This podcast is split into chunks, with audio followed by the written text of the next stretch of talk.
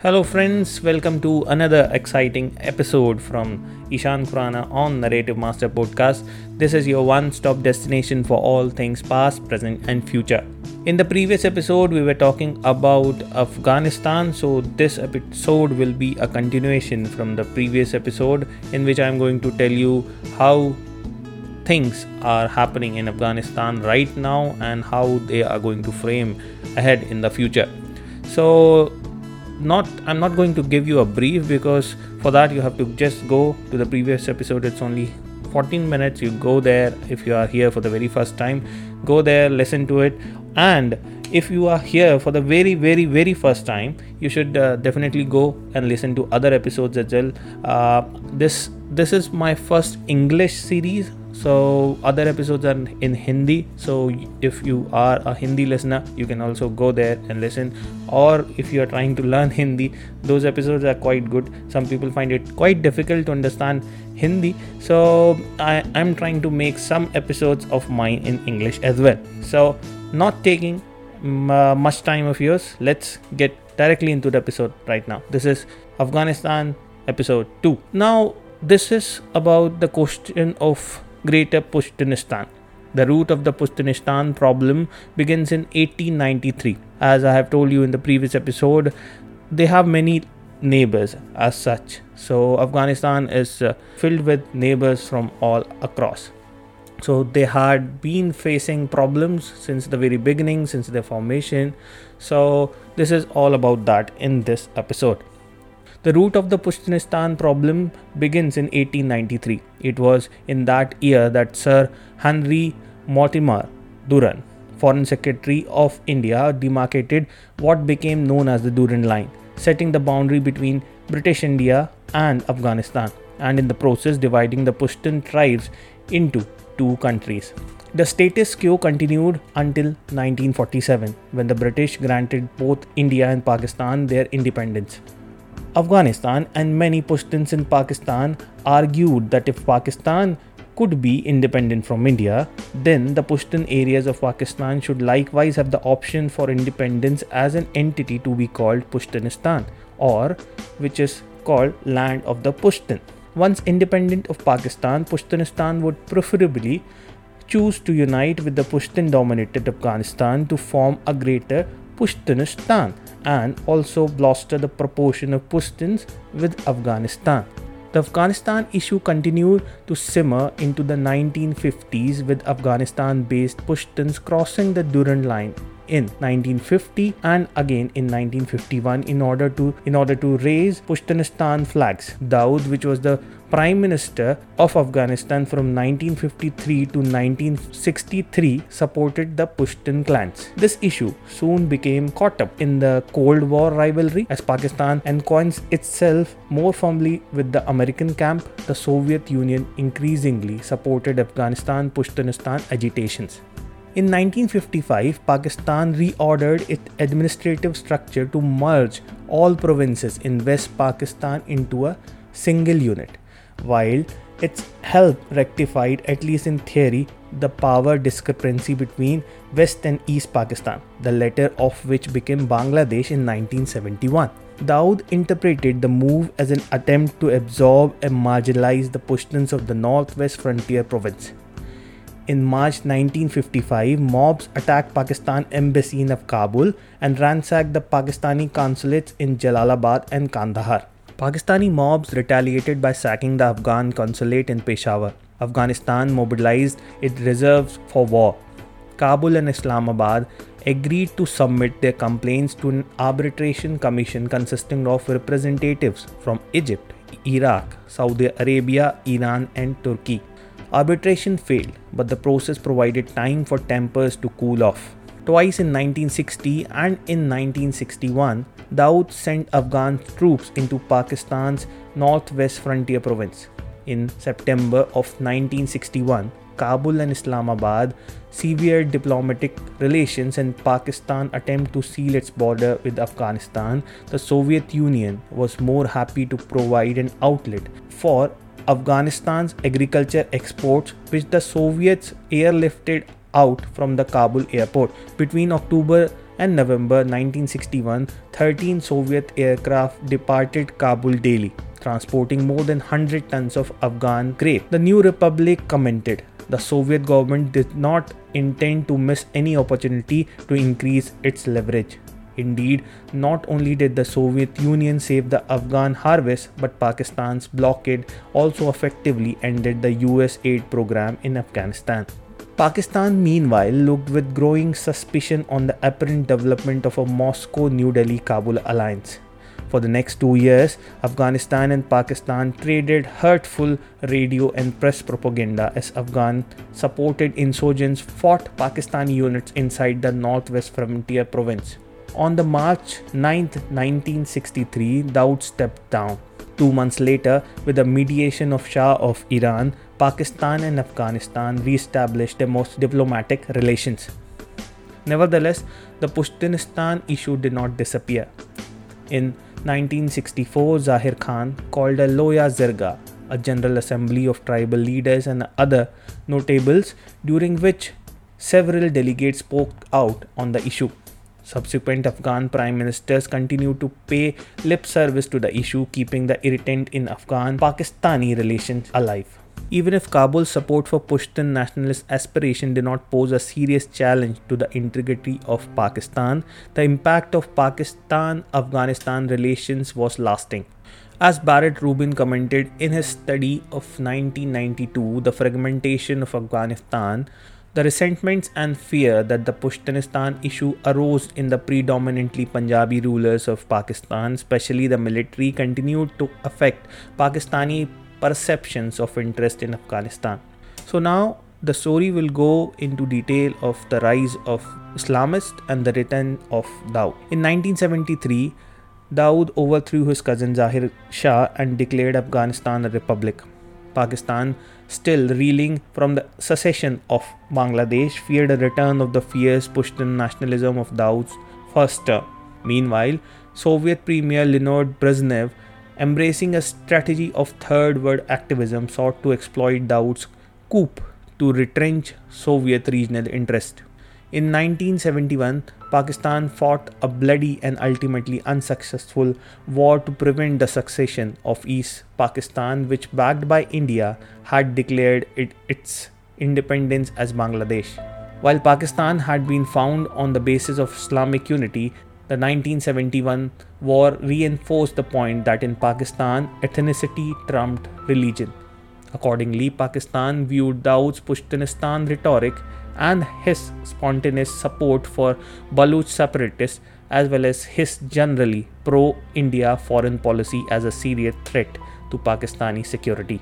Pakistani Prime Minister Zulfikar Ali Bhutto responded by supporting an Islamist movement in Afghanistan, a strategy that Islamabad would replicate two decades later with the Taliban as well.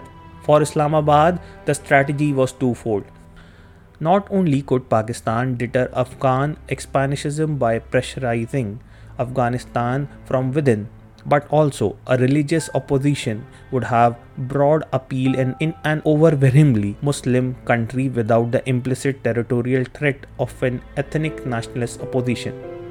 It was from this Islamist movement that Pakistan Intelligence Agency, that is ISI or Inter Services Intelligence, would introduce the United States to such important but later Mujahideen figures as Rabbani, Ahmad Shah Masood, Gulabuddin Hamakityar.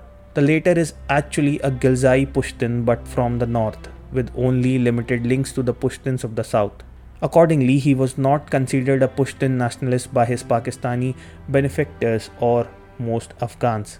In 1974, the Islamists plotted a military coup, but Daud's regime discovered the plot and imprisoned the leaders, at least those who did not escape to Pakistan. The following year, the Islamists attempted an uprising in the Panjshir Valley. Again, they failed, and again, the Islamist leader fell into Pakistan. Islamabad found out that supporting an Afghan Islamist movement both give Pakistan short-term leverage against Daud and a long-term card to play against seek to strategically challenge its neighbors to the east. With a sympathetic force, Pakistan would be better able to influence succession should the elderly Daud die. It was thus in the mid 1970s, while both the United States and the Soviet and the Soviet Union continued to ply the Kabul regime with aid that Pakistan intelligence with financial support from Saudi Arabia first began their ties to the Islamist opposition in Afghanistan. Under Daud's presidency, Afghanistan became increasingly polarized. The Islamists were by no means the only opposition seeking to reshape the status quo. Just as Pakistan backed the Islamist opposition, the Soviet Union, through its encouragement behind the People's Democratic Party of Afghanistan, that is PDPA, sometimes referred to by either of its constituent factions, the Khalik and the Parcham. The Khalik and the Parcham effectively remained competitors under separate leadership between 1967 and 1977 when the Soviet Union pressurized them to reunite. So, why did the Soviet Union shift its support from Daud and with whom it previously had a good relationship? Bernard Rubin explains that Soviet policy towards the Third World underwent a fundamental shift in the 1970s the oyster of President Sukarno in Indonesia and Anwar Sadat's decision to expel Soviet advisors from Afghanistan convinced Moscow that it will no longer rely on non communist nationalists. Simultaneously, the American defeat in Vietnam had emboldened the Soviet Union to push harder and compromise less. In 1978, a leading Parcham official fell to an assassination bullet. Massive demonstration erupted against Daud and the CIA, which Parcham blamed for the killing. Daud responded by arming the PDPA leadership, spurring military officials sympathetic to the PDPA to move against his comment on the April of 27, 1978 to seize power in a bloody coup. On April 30, a revolutionary council declared Afghanistan to be a democratic republic. The Soviet Union welcomed the new regime with a massive influx of aid. However, the old rivalries between the Khaliks, who dominated the new government, and the Parchams, who crippled the regime, Hafizullah Amin sought to implement the Khaliks program through brute force and terror, alienating many of its former partners. The Soviet Union witnessing the disintegration of state control, sought to salvage their influence in Afghanistan through a change of leadership, but Hafizullah Amin refused to accept Soviet dictates. So then the Soviet thought of invading Afghanistan having lost in Iran's Islamic Revolution their staunchest regional ally, the United States again sought to engage Afghanistan. In December 1979, Soviet Premier Leonid Brezhnev, not willing to lose the tenuous Soviet advantage in Afghanistan, sent the Red Army pouring into the country. When Hafizullah Amin still refused to leave power, Soviet units stormed his palace and executed him. While the Red Army and its client regime in Kabul controlled the city, the Soviets were never fully able to gain control over the countryside. Pockets of resistance continued despite all attempts to stamp them out. Despite the oversimplification of some in academics and opponents of the military campaign against the Taliban, the Mujahideen were not simply created by the CIA in the aftermath of the Soviet invasion. Rather, as Red Army cracks shoulder flew on air float planes in Kabul and as Soviet tanks rolled across the Friendship Bridge from what is now Uzbekistan, a cadre from the enlargement of uh, Afghanistan Mujahideen already existed. This cadre had remained in exile in Pakistan since their failed uprising four years before. However, even if the Mujahideen existed prior to the Soviet invasion, it was the preoccupation of a foreign power that caused the Mujahideen movement to grow exponentially in both influence and in size as disaffected Afghans flocked to what had become the only viable opposition movement. So now the time had came where the Afghanistan resistance really began and with the entry of United States of course the decision to arm the Afghan resistance came the decision to arm the Afghan resistance came within 2 weeks of the Soviet invasion and quickly gained momentum. In 1980s the Carter administration allocated only $30 million for the Afghan resistance through under the Reagan administration. This amount grew steadily. In 1985, Congress again lifted $250 million for Afghanistan while, while Saudi Arabia contributed an equal amount. Two years later, with Saudi Arabia still reportedly matching contributions from annual American aid to the Mujahideen, reportedly reached $630 million. This does not include contributions made by other Islamic countries, Israel, the People's Republic of China, and Europe as well. Many commentators cite the huge flow of American aid to Afghanistan as if it occurred in a vacuum.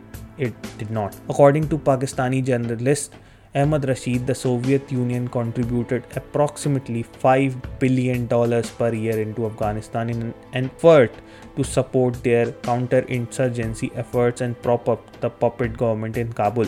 Milton Bearden, Central Intelligence Agency station chief in Pakistan between 1986 and 1989, commented that by 1985 the occupying Soviet 40th Army had swollen to almost 1,20,000 troops, and with some other elements crossing with the Afghan theatre on a temporary basis or temporary duty basis.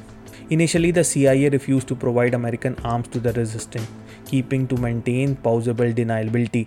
The State Department too also opposed providing American made weapons for fear of antagonizing the Soviet Union. The 1983 suggestion of American ambassador of Pakistan, Ronald Spiers, that the US provide stingers to the Mujahideen accordingly went nowhere for several years. Much of the resistance to the supply of Stinger missiles generated internally from the CIA station chief's desire. Prior to the accession of Bearden to the post to keep the covert assistance program small and conspicuous, instead, the millions appropriated went to purchase Chinese, Warsaw Pact, and Israeli weaponry.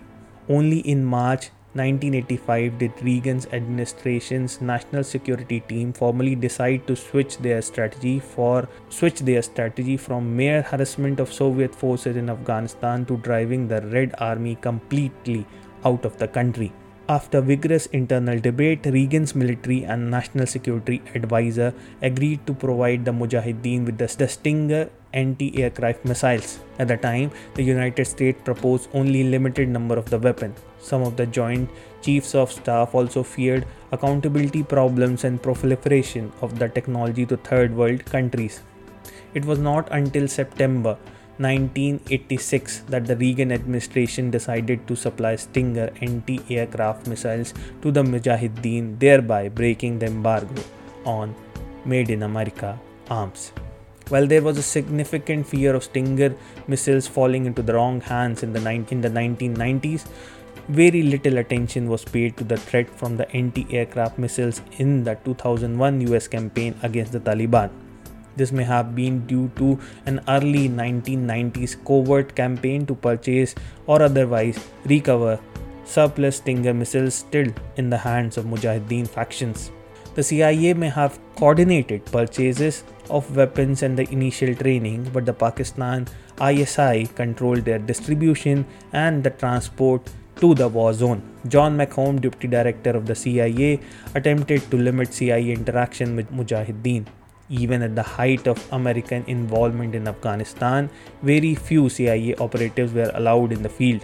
Upon the weapons' arrival at the port of Karachi or the Islamabad airport, the ISI would transport the weapons to depot near Rawalpindi or Quetta and hence to the Afghan border. The ISI used its coordinated positions to promote Pakistani interest as it saw them within Pakistan. The ISI is often described as state within a state so nothing was as simple as it was looking. The ISI refused to recognize any Afghan resistant group that was not religiously based. Neither the Pashtun Nationalist Afghan Militant Party nor members of the Afghan royalty were able to operate legally in Pakistani territory. The ISI did recognize seven groups but insisted on contracting directly with each member group in order to maintain maximum leverage. Pakistani intelligence were therefore able to reward compliant factions among the fiercely competitive resistant figures Indeed, the ISI tended to favor Gulbuddin Hemaktiyar, perhaps the most militant Islamist of the Mujahideen commanders, largely because Hemaktiyar was also a strong proponent of the Pakistani sponsored Islamist insurgency in Kashmir. Masood, the most effective Mujahid commander, but a Tajik, received only 8 stingers from the ISI during the period. So you see how the Pakistani and Kashmiri connection is, is here Still, in Afghanistan too, outside observers were not aware that Pakistan had gained disappropriate influence through aid distribution. However, India, the greatest possible diplomatic check to Afghanistan's escalating relationship with Islamabad, removed herself from any position of influence because its unbiased pro Soviet policy eviscerated any American fear of antagonizing India the US State Department considered India a lost cause. While beneficial to Pakistani interest, at least in the short term, the ISI strategy had long term consequences in promoting the Islamism and fractionness of the Mujahideen. However, the degree to which this unity would plague the Mujahideen did not become fully apparent until after the withdrawal of the Soviet army from Afghanistan. Afghanistan was a bleed wound for the Soviet Union. Each year, the Red Army suffered thousands of casualties. Numerous Soviet died of disease and drug addiction. The quick occupation had bogged down into a huge economic drain at a time of tightening Soviet resources. In 1988, Soviet Premier Mikhail Gorbachev announced his intention to withdraw Soviet troops. Despite Gorbachev continued military and economic assistance to Najibullah, Afghanistan's communist president, most analysts believe Najibullah would quickly collapse. The CIA expected that at most Najibullah would remain in power for one year following the Soviet withdrawal.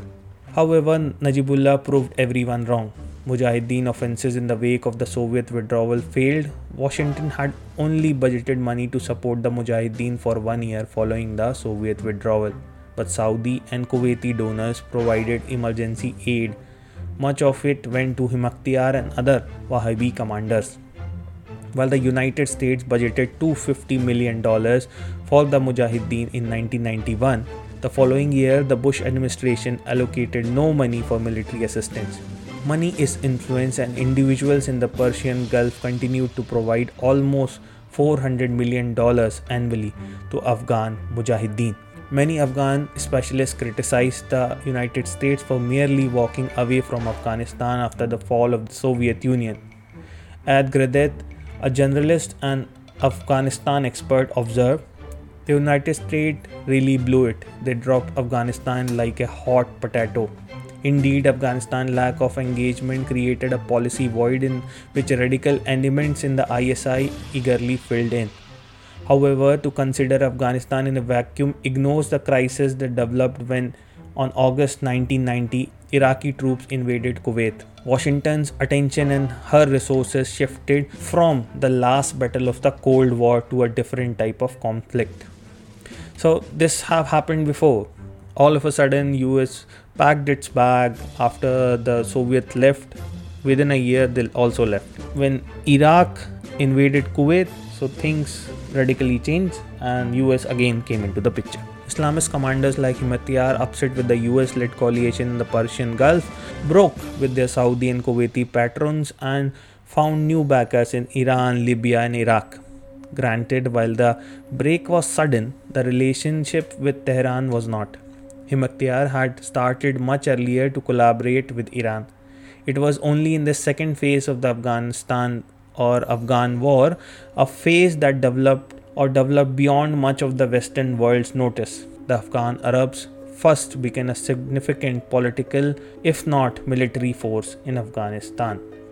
So, now in this uh, episode, I will not talk more because uh, you will find it way too monotonous so if if you have not understood some of the parts of this episode please go back listen to it and if you have any comments just come back to me i'll try to clear them off and uh, in the next episode i will try to explain you about the afghan arabs entry into the afghanistan. So this will be the topic and uh, that will be i think i will try to finish this off uh, in the next episode because i think it will stretch to around 28 minutes.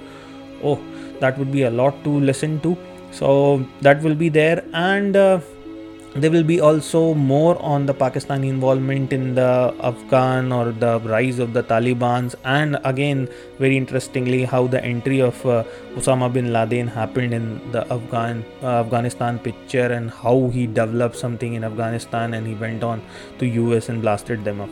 So uh, that will be that will be. I will try to cover them off in the next episode. Hopefully, hopefully, hopefully, I will be able to do that in, uh, one episode next, or we might stretch it to 4 because there's so much to do here seriously there are so much so many things to do in here and so many things to tell you guys so lot many things have happened with afghanistan and it's very difficult uh, for us to just summarize it in very short words you see in this episode itself we saw so many things like saudi arabia pouring money iran pouring money china pouring money um, and Israelis giving uh, weapons. So all these happening, the ISI getting involved. Uh, these things make it very interesting of a very grand story which we are telling here. So keep uh, keep engrossed till the time I come back. Hopefully, I will again. I will say hopefully I will not take so much uh, so much time as I did in this last episode I did because it was a one month and I, I I really told you I'll come back in a week with the new episode but holidays are coming hopefully I'll re- uh, again again I said the word hopefully because uh, I'll record in those holidays and uh, will present you I'm also uh, uh, actually working on something which is the opium wars which happened uh, way back and it was between China and Britain. So that will be a very interesting episode. You tell me if if you want uh, me to prepare those in hindi or in english um, so i can prepare it well. If you have anything just let me know. And uh, please be very careful. Corona is have uh, is or uh, is not going anywhere. So be very careful. Take uh, your vaccinations and if you are getting a booster dose that's good. And i have also heard some new variant also coming in. So hopefully i'm not getting that. So um, okay. This is this is all from my side and uh, we'll meet you next time. Please uh, if you like the episode please like share uh, or uh, just subscribe to the channel so that you whenever i put up the episode you get a ping of any sort and you will come and listen. So there are many other episodes also. If you want to listen to them please uh, go at, uh, have an access. If you have any problem with the content please let me know uh, that as well. I do a lot of research in putting those things together. Hopefully they are uh, you are appreciating and liking it. And if you like more of this episode to be made in english i will be very happy to do it and if not uh, i'll continue to do that in hindi. I love hindi. But uh, i would i would not appreciate that uh, mm, hindi should be made very simple. Some words should be as such as should uh, they should be. I use some urdu words sometimes very hindi words. So yeah take care. Bye bye ciao. Adios